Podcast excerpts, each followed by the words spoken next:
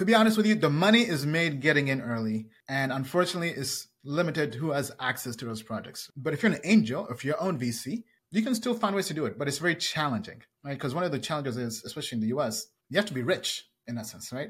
You have to qualify. In the US, it's called, you have to be an accredited investor, Reg D. You have to have either a net worth, not counting your home, of over a million dollars, or you have to make over 200K a year individually for the last two years, or you and your spouse have to make 300,000 US dollars in the last two years. So in essence, you, got, you have to be rich. And even when you're rich, you have to have the deal flow. Right? You have to have a network of other angel investors. And that's very, very challenging. And that's why we're launching the Token Metrics VIP plan. But we're actually sharing every single pitch deck that comes across our desk with our customers in the VIP plan. Yes, that's every single pitch deck. Right? So imagine we come across the next Polygon, the next Solana, the next Helium pitch deck.